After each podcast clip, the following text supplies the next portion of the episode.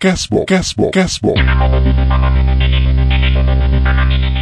Podcast in the box. Hai, halo, selamat pagi, selamat siang, selamat sore, selamat malam. Balik lagi barengan kita di sini di Klinik Psikologi di Podcast In the Box Cashbox yang setiap hari Jumat bakalan nemenin mitra Cashbox semuanya ya.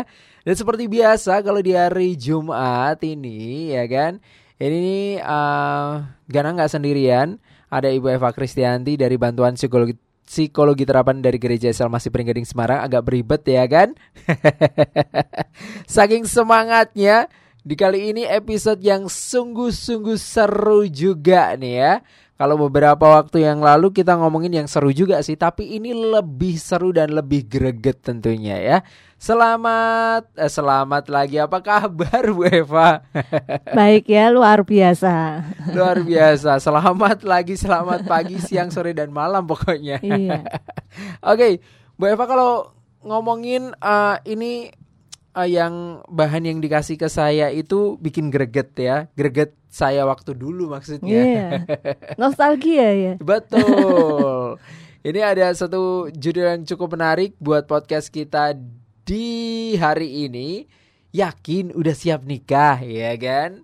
Ada sekarang banyak tuh anak-anak muda itu yang memutuskan untuk nikah muda. Iya, nikah muda buru-buru gitu ya. Betul, ada yang nikah muda itu seru ya Iya. kan?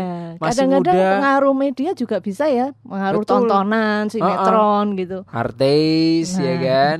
Nah, banyak yang beranggapan gini Bu Eva, nikah muda habis itu punya anak ketika anaknya udah gede kitanya masih muda, masih bisa Nah. diajak hangout bareng Iya, gitu. keren gitu ya, berasa Keren. keren gitu. Betul, betul banget. Nah, tapi nih kita mau menelisik lebih dalam lagi ya buat meyakinkan yang mau nikah, yang mau merit yakin udah siap apa belum gitu ya. Iya. Karena memang kalau di apa namanya dibayang-bayangkan itu bakalan indah.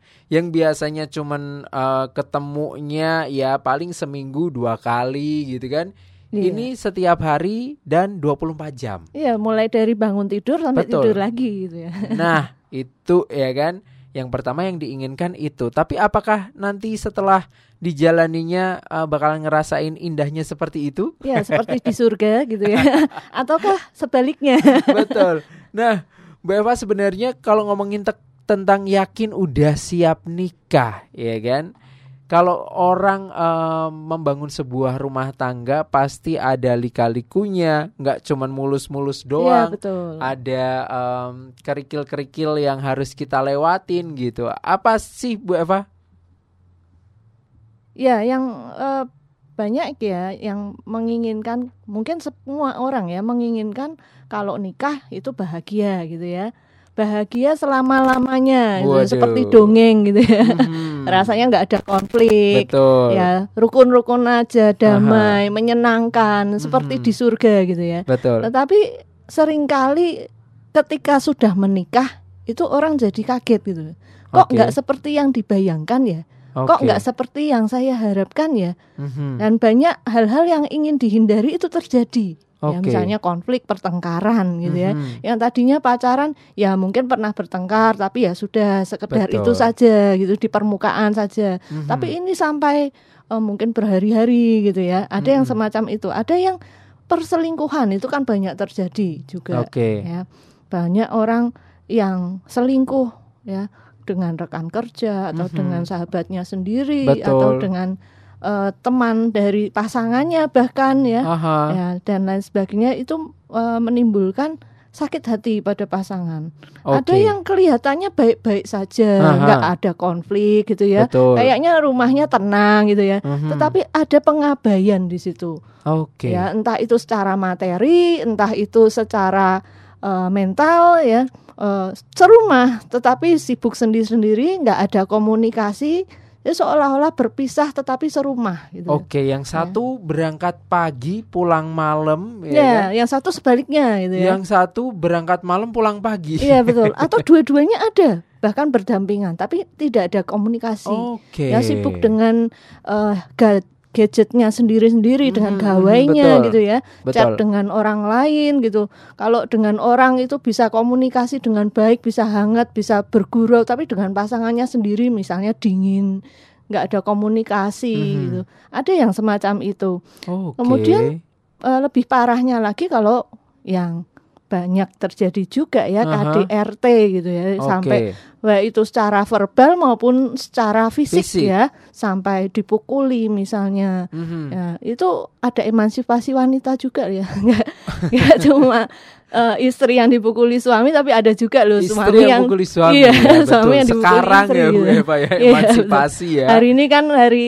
Kartini gitu ya Aha. emansipasi wanita gitu Betul. nah KDRT itu kadang-kadang juga melenceng seperti itu ya Mhm. Kemudian eh, ada perasaan benci, perasaan putus asa ketika pacaran rasanya menggebu-gebu gitu ya, pengen ketemu gitu ya. Betul. Happy kalau ketemu, wah Mhm. rasanya senang banget. Betul. Tapi sesudah nikah eh, karena konflik, karena nggak cocok, karena masalah-masalah yang tidak terselesaikan, lama-lama jadi benci, jadi Oke. putus asa, perasaannya jadi dingin. Mhm. Nah, suami istri tetapi seperti tidak ada perasaan. Kalau dulu ya. waktu pacaran masih bisa eh, mengalihkan perhatian sejenak karena di rumah masing-masing Iya ya. betul.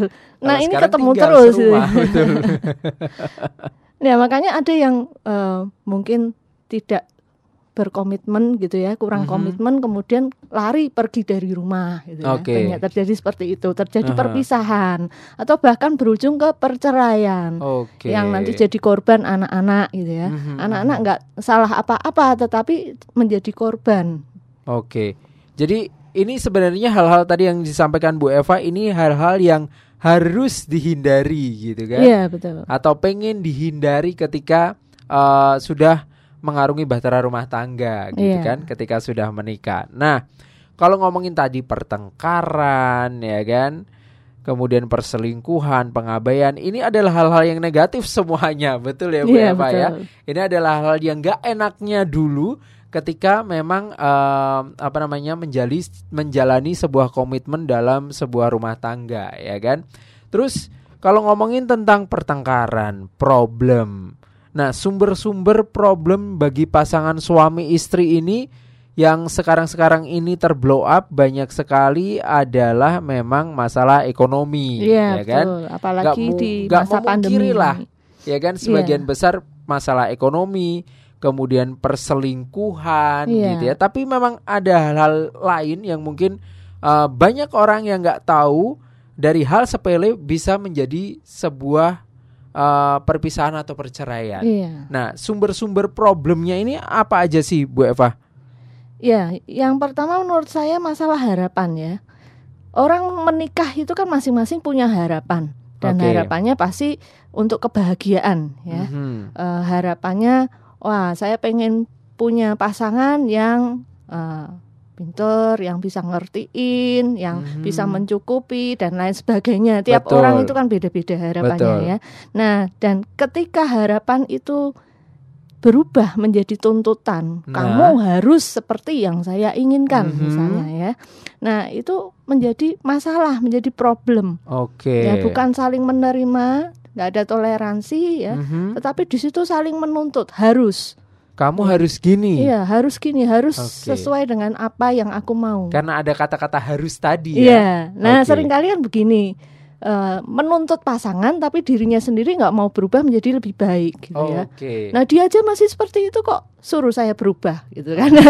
Oke, iya iya Nah, iya. itu iya, sering kali iya. kan ter- terjadi seperti itulah. Itu Betul. menjadi problem yang berkepanjangan. betul. nggak akan selesai. yang menyebabkan salah satunya pertengkaran tadi ya. Iya, bahkan mungkin bisa perceraian ya Mhm, karena betul. masing-masing tetap dalam egonya dan harapan itu sudah nggak eh, sekedar harapan yang kamu sebaiknya begini, Mhm. kalau bisa seperti ini, tapi tuntutan kamu Oke. harus seperti ini gitu ya. bukan kamu sebaiknya begini tapi kamu harus begini. Beda loh. Mm-mm, Beda ya kan? Nanti mungkin bisa kita obrolin ya Ah, ah, tentang betul, hal ini. Betul betul. Nah, kemudian eh, beda karakter. Ya, itu sering kali terjadi ketika masing-masing tidak mau memahami.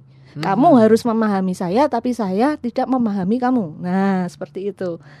Nah, Jadi beda karakter yang satu misalnya melankolis, misalnya yang suka keindahan ya, bikin Mhm. makanan dihias-hias gitu ya. Sementara yang satunya ah ngapain buang waktu, langsung dimakan aja gitu. Udah lapar ngapain ya kan? Iya, betul. Tapi zaman sekarang kan banyak Bu Eva yang ketika makanan datang ditata dulu di foto Iya. ya kan? Banyak Gitu juga ya. yang seperti itu, tapi Ah. ada yang ah nggak penting itu gitu ya kan beda. Kemudian Betul. ada yang cenderung rapi, disiplin gitu ya. Tapi yang pasangannya itu kalau naruh barang sembarangan gitu ya, sampai rumah itu sudah diberesin kotor lagi, Berantakan, berantakan gitu ya. lagi. Nah, itu kalau tidak saling memahami masing-masing, tidak bisa saling menerima, tentunya perbedaan karakter ini bisa menjadi sumber problem bagi pasangan suami istri gitu ya. Kemudian peran, tanggung jawab dan kedudukan. Ya masing-masing punya peran dalam rumah tangga, tanggung Mhm. jawab dalam rumah tangga, kedudukan. Apalagi nanti kalau sudah dikaruniai anak-anak gitu ya. Oke. Nah, bagaimana masing-masing apakah bisa menjalankan peran tanggung jawabnya dengan baik Mhm. atau mungkin ada yang tidak dikerjakan gitu ya. Misalnya suami sebagai kepala rumah tangga. Kemudian dia memilih untuk menganggur, nggak kerja gitu ya. Oke. Enak-enak aja, tergantung pada istri. Aha. Atau sebaliknya, ya, istri yang terlalu dominan misalnya ya, kedudukannya terlalu dominan. Dia yang Mhm. mencari nafkah kemudian semena-mena pada suami. Nah, ini kan bisa menjadi sumber problem. Betul. Kemudian masalah ekonomi tadi sudah disebutkan ya, eh, pekerjaan, ya. Kemudian pengaturan keuangan. Ada Mhm. yang bekerja tetapi nggak bisa ngatur keuangan dengan baik, banyak Oke. hutang, banyak kredit. Bablas gitu ya. terus gitu ya. Bablas terus ya, belum tanggalnya sudah habis gitu ya. Itu Banyak yang problem ngalami ya. semua orang gitu, Eva. Banyak yang mengalami. Betul. Ya, kemudian keterlibatan mertua ya. Nah. Apalagi kalau serumah dengan mertua. Aha. Yang nggak serumah aja bisa jadi kalau mertua terlalu terlibat ya mungkin Mhm. tiap hari telepon, tiap hari ke rumah. Ya Mhm. kalau ada konflik ikut-ikutan itu aja bisa Betul. menimbulkan pertengkaran apalagi kalau serumah gitu ya, bisa dibayangkan. Nah, padahal mertua di sini posisinya sudah ya hanya se- sekedar sebagai sahabat seharusnya ya, Mhm. tidak sharing gitu ya ya. sharing boleh tetapi tidak ikut campur dalam urusan rumah tangga anak-anak gitu ya. Betul. Nah, itu yang sering menyebabkan problem bagi pasangan suami istri mau Hmm. menyelesaikan tapi ada keterlibatan pihak lain gitu. Betul. Kemudian seksual dan ketergantungan. Ya ini banyak terjadi ya. Oke. Eh, sudah punya pasangan Mhm. tetapi nggak bisa komitmen setia. Ya Oke. kada- karena ada ketergantungan misalnya ya. Atau sebaliknya, ya permisi bicara eh, tidak terpenuhi. Nah, itu Oke. kan bisa menimbulkan eh, problem juga gitu ya. Nah, ini bisa larinya ke perselingkuhan, Perselingkuhan ya. ya. betul. Atau ketergantungan misalnya pornografi gitu ya. Mhm. Eh, mungkin tidak sampai selingkuh, tetapi Mhm. dia eh, terlibat di dalam konsumsi pornografi gitu ya. Oke. Atau tidak hanya pornografi, tetapi mungkin ketergantungan alkohol, narkoba, judi.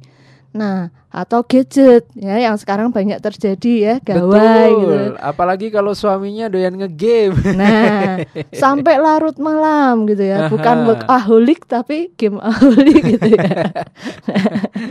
ada istrinya tapi dicuekin gitu ya. Hmm. Nah, atau ada suaminya tapi dicuekin nonton drakor misalnya. Nah, itu ya. Nah, itu kan ketergantungan ya. Hal-hal semacam itu bisa menimbulkan eh, problem gitu ya. Kemudian manajemen waktu, bagaimana pembagian waktu masing-masing gitu ya.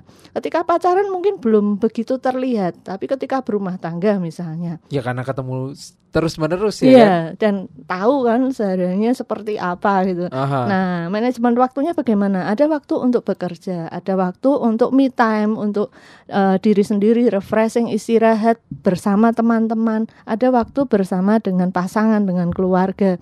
Nah, tapi beda kalau misalnya ada pasangan yang posesif, misalnya. Wah, semua waktumu harus untukku gitu ya. Atau mungkin sebaliknya, ya sudah menikah tapi kurang komitmen untuk keluarga. Sebagian besar waktunya untuk bersenang-senang dengan teman-temannya. Nah, tanpa memikirkan perasaan pasangan itu juga Mhm. bisa menimbulkan problem. Ya, kemudian dendam, ya, kalau salah sedikit dicatat gitu ya. Wih, Nanti sudah berapa kali ya seperti itu ya berapa kali dapat hadiah gitu. Nah, kalau ini berapa kali langsung meledak gitu. salah dicatat tuh aduh kayak Nah. orang punya utang ya. Iya, mungkin pasangannya udah lupa ya. Aku Oke. pernah salah apa, tapi eh, dia ingat betul kejadiannya sepat, Oh, seperti lebih-lebih apa. lagi kalau punya cat- catatan habis itu dibuka ya Bu. Dibacain. semacam catatan harian tapi isinya dendam gitu ya. Apalagi sampai detail ditulis tanggalnya, Nah, jamnya catatan gitu ya. harian gitu. Aduh, berat tapi kalau khusus ketemu dendam seperti ya. itu ya. Iya betul. Nah kalau dendam sulit mengampuni itu nggak hanya merugikan diri sendiri ya, tetapi Hmm. jelas itu sangat mengganggu pasangan. Apalagi kalau suka mengungkit-ungkit gitu ya. Nanti nggak ada Oke. apa-apa komunikasi dengan baik. Eh inget yang dulu kesalahan yang dulu diungkit-ungkit lagi, Oke, diungkit-ungkit lagi nggak ada selesainya dan itu Hmm. berkepanjangan. Mungkin sekali dua kali pasangannya bisa bisa sabar ya. Malah biasanya kalau ngungkit-ngungkit gitu jadi melebar Iya ke mana-mana betul ya. bisa melebar ke A ke B sampai Z gitu ya dan pasangannya mungkin suatu saat sudah nggak tahan lagi Mhm. gitu ya nah itu bisa menimbulkan problem ya Problem yang baru lagi iya bahkan betul nggak ada habisnya kalau ya. menurut Menambah saya malahan. terus merambah terus merambah ya Mhm. kemudian komunikasi ya banyak terjadi di saat ini ya Mhm. apalagi orang-orang sudah sibuk dengan gawai masing-masing nah ini Betul. banyak ini Ya. Diajak ngobrol nggak denger. Iya, coba pakai headphone gitu ya. Yang satu sudah sudah meningkatkan volumenya ya, Mhm. ngomongnya sudah keras gitu. Eh masih nggak dengar juga, cuek Betul. juga, nggak tahu kalau diajak bicara itu jengkel gitu ya. Nah, kadang kurang sabar mendengar ya. Mhm. Eh, jadi diajak bicara belum sampai eh, inti ceritanya itu sudah menghakimi gitu ya Oke. ah kamu paling gini gini gini kurang sabar mendengar lah itu bisa memicu pertengkaran kemudian rahasia nggak terbuka tetapi banyak hal yang dirahasiakan Oke. Ya, bohong ya Hmm. tidak jujur karena Hmm. takut pasangannya marah bohong nah nanti kalau ketahuan pasangannya tambah marah lagi. Betul. kemudian eh, ada hal-hal yang dirahasiakan sehingga pasangannya merasa tidak eh, tidak dihargai, tidak dipercaya gitu ya.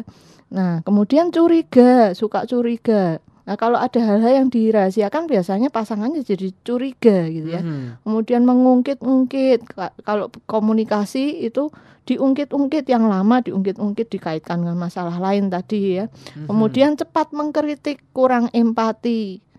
Ya. Oke. Jadi eh, nggak mau tahu perasaannya baru seperti apa, tetapi dia tidak mau tahu gitu ya.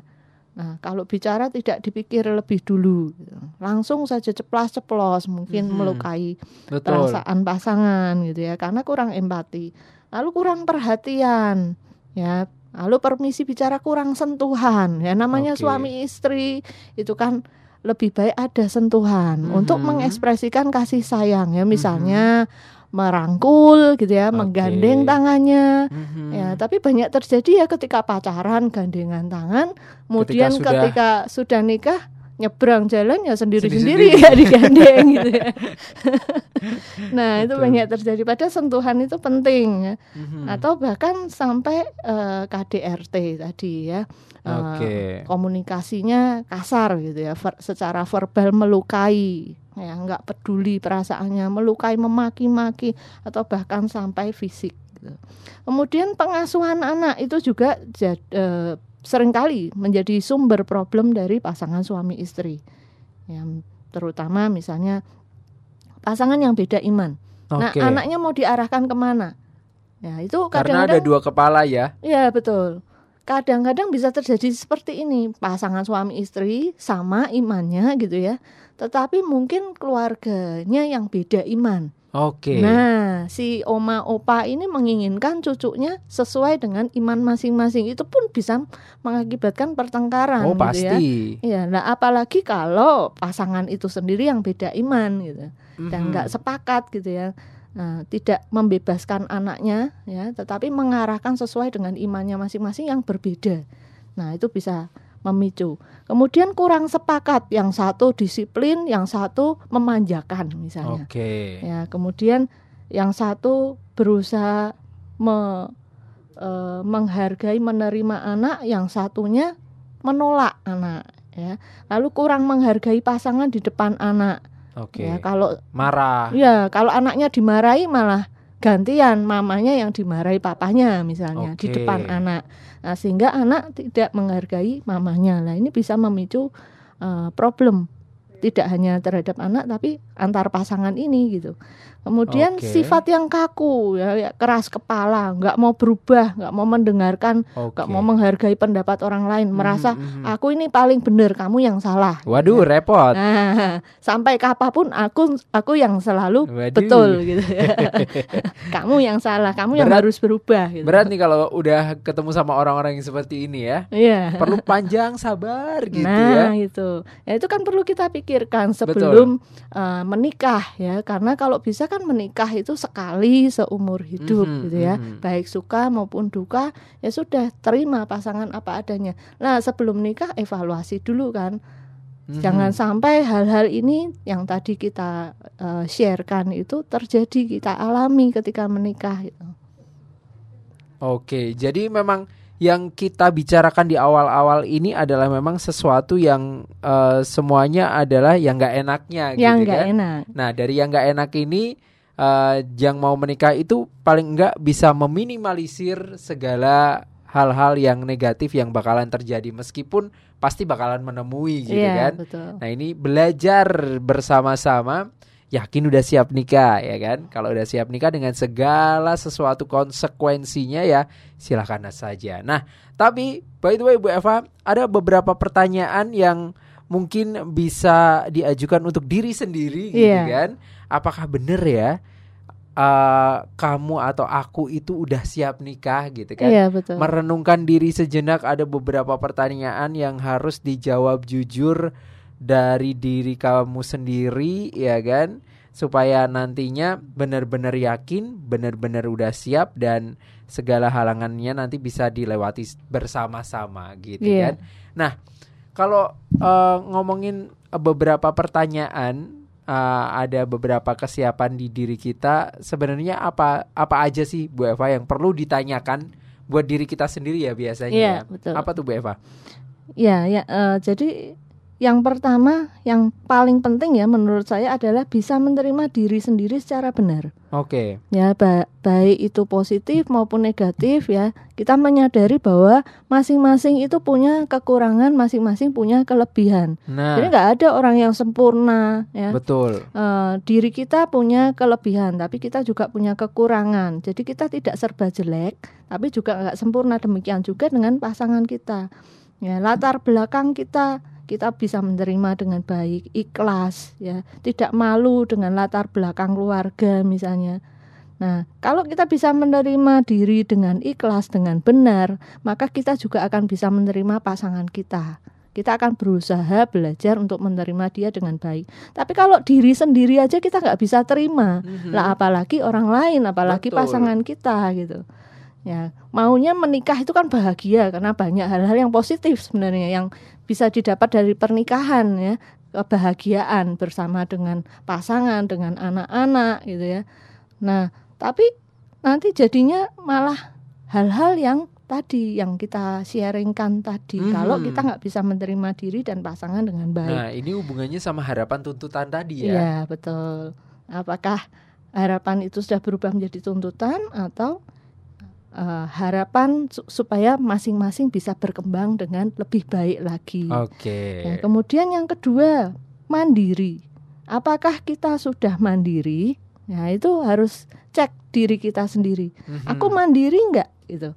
Ya, mandiri itu berarti tidak tergantung baik secara ekonomi maupun secara mental. Oke. Ya. Nah, secara ekonomi ya sudah dewasa tentunya harus punya penghasilan tetap. Mhm. Ya, ada properti ya misalnya eh, mau nikah ya harus siap punya tempat tinggal gitu kan. Mhm. Nah, kalau belum siap tempat tinggal lalu bagaimana? Masa Oke. mau numpang di rumah mertua gitu. Nah, Nah, betul. kemudian tidak tergantung secara mental. ya. Nah, Artinya apa? Nanti kalau nikah, ada kan yang sudah nikah tapi sedikit-sedikit ada konflik lari ke Lapor. orang tua. Nginep di rumah orang tua, nggak mau pulang. Nah, itu namanya tergantung secara mental gitu ya. Kalau kita mandiri, ya akan diselesaikan sendiri berdua gitu, tidak Mhm. melibatkan orang lain gitu. Nggak perlu lari-lari ke orang tua ya. Ya, betul. ya, kemudian bebas dari kecanduan. Nah, Nah. Anda yang masih ada ketergantungan ya baik itu alkohol, pornografi, judi, entah itu gawai, game, narkoba dan lain-lain. Nah, saya bisa katakan Anda belum siap untuk menikah. gitu ya. Betul. Ya, karena kalau siap nikah itu berarti harus bebas dari kecanduan. Karena kalau Mhm. masih kecanduan nikah jelas nanti ad- akan ada problem di situ. Bakalan ada konflik ya. Ya, betul. Dan itu ndak ndak mudah gitu ya. Jadi harus bebas dari kecanduan. Makanya sebelum nikah harus bebas dulu. Ya, kalau masih masih ada ketergantungan itu dituntaskan dulu. Nah, Oke. kemudian memiliki kematangan emosi. Ya, kematangan emosi bis- berarti bisa membedakan perasaan cinta dan kasihan. Ada banyak orang yang nikah tapi setelah itu, oh aku itu ternyata cuman kasihan gitu. Oke. Bukan cinta tapi aku itu Mhm. kasihan sama dia gitu. Makanya aku Mhm. nikah lah, tapi pernikahannya tidak bahagia, tidak seperti harapan gitu. Oke. Nah, jadi harus bisa membedakan apakah itu pertemanan ya atau eh, sebagai pasangan ya, pasang perasaan cinta atau kasihan. Kemudian tidak impulsif ya. Eh, punya kematangan secara emosi itu berarti tidak buru-buru kalau mau bicara, kalau mau eh, melakukan sesuatu itu Mhm. dipikirkan lebih dulu. Oke. Kira-kira menyakiti pasangan enggak? Kira-kira Mhm. apa yang terjadi kalau saya judi pakai semua uang gaji misalnya ya. Nah, itu kira-kira apa? Oke. Jadi tidak sekedar langsung melakukan tetapi memikirkan lebih dulu itu enggak impulsif ya. Kemudian bisa berempati, bisa memahami perasaan orang lain ya. Sehingga nanti kalau dengan pasangan juga bisa memahami pasangannya. Kok diem aja? Kok ekspresinya seperti ini? Mhm. Nah, harus bagaimana gitu ya. Kemudian bisa menyesuaikan diri, tidak posesif. Ya, pasangan kita itu bukan milik kita sepenuhnya. Oke. Dia juga masih anak dari orang tuanya. Mhm. Ada kan yang udah nikah, kamu nggak boleh ke rumah orang tuamu lagi. Aidi. Ya. Kamu nggak boleh bergaul dengan teman-temanmu lagi. Ya, kamu milik saya sepenuhnya. Wow. nah, Aduh. Kemudian sebaliknya setia, ya setia itu berarti orang itu matang secara emosi. Orang yang nggak matang secara emosi nggak bisa setia dengan Oke. pasangannya.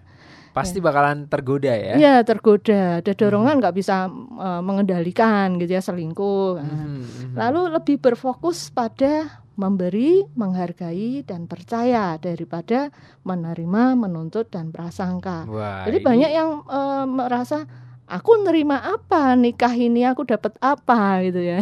Oke. Nah, kalau selalu memikirkannya aku dapat apa, ya tidak puas gitu. Tapi kalau Betul. apa yang bisa saya berikan untuk pasangan saya? Apa yang bisa saya berikan untuk anak-anak saya? Nah, lebih fokus ke situ daripada apa yang saya terima. Itu Mhm. akan bahagia. Kita menikah akan senang gitu ya. Kemudian bukannya menuntut tetapi menghargai apa yang sudah dia lakukan itu dihargai gitu ya. Bukan wah kamu dibandingin sama tetangga sebelah itu masih kalah jauh misalnya. Oke. menuntut supaya jadi seperti itu. gitu. Inilah eh, peribahasa yang benar untuk masalah ini adalah rumput, rumput tetangga. tetangga, lebih hijau gitu ya. Nah, kemudian eh, banyak kan yang berprasangka gitu ya. Mhm. Dikit-dikit wah handphonenya kok di password dikunci ini. Betul. Pasti ada apa-apa ini. Terus kalau chatting harus ngumpet-ngumpet Nah, gitu kenapa ya. ini? Ya waspada boleh, tapi Mhm. harus tetap percaya gitu ya. Tapi ya waspada itu boleh asal tidak berlebihan gitu ya. Oke. Kemudian bisa berkomunikasi dan menjalin interaksi yang positif dengan orang lain ya.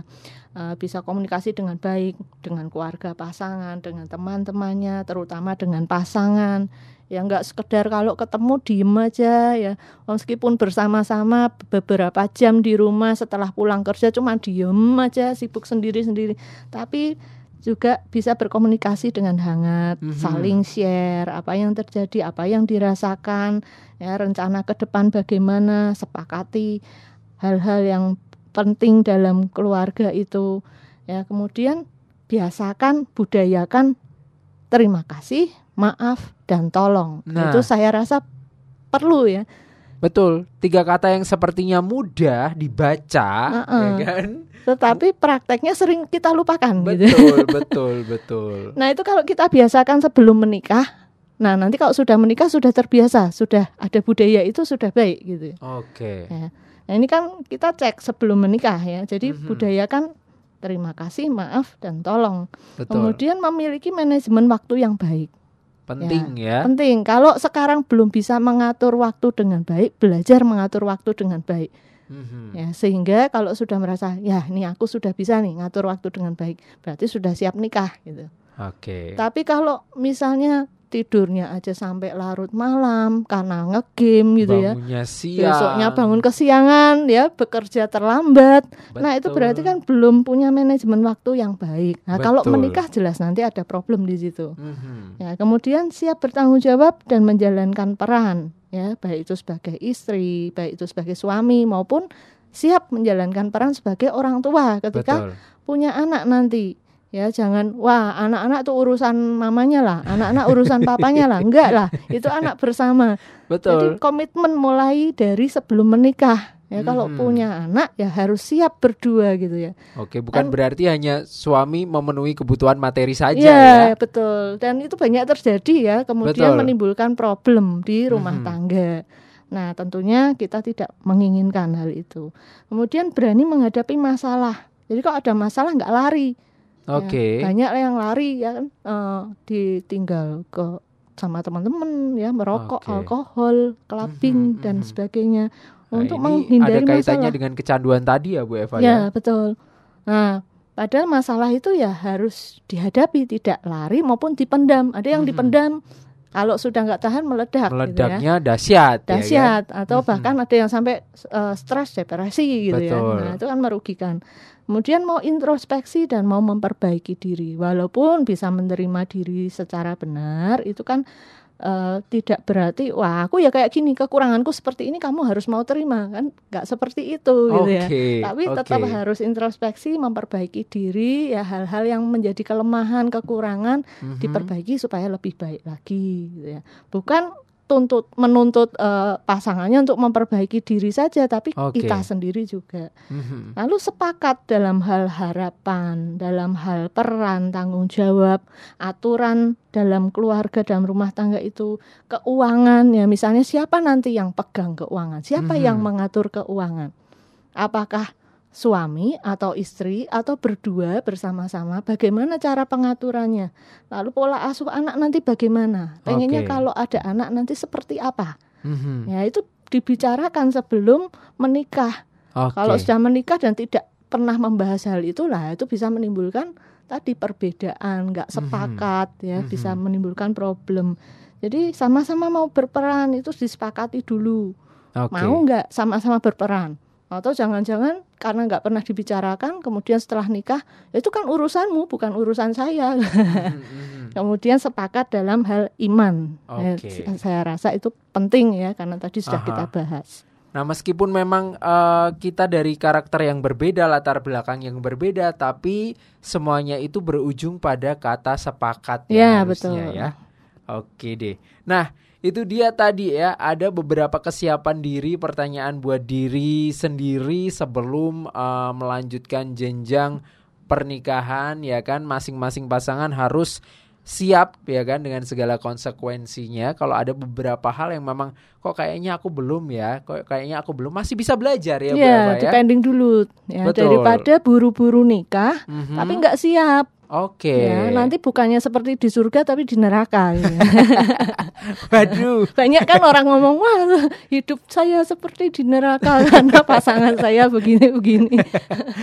ngeri ya bayangannya padahal di surga Iya. tapi setelah menjalani loh kok jadi neraka Nah itu karena sering melebih-lebihkan tadi ya itu Aha. termasuk komunikasi yang nggak sehat itu Betul. melebih-lebihkan. Nah, Betul, betul, betul. Oke. Ini adalah obrolan kita buat episode kali ini. Yakin udah siap nikah. Kalau udah siap nikah berarti kesiapan-kesiapan tadi sudah bisa Anda jawab sendiri ya. Oke, thank you Bu Eva. Iya sama-sama Mas Kana. Dan kita bakalan kembali lagi dengan episode-episode yang lainnya di Klinik Psikologi yang bakalan hadir setiap hari Jumat jam 7 malam hanya di Spotify Podcast in the Box Cashbox.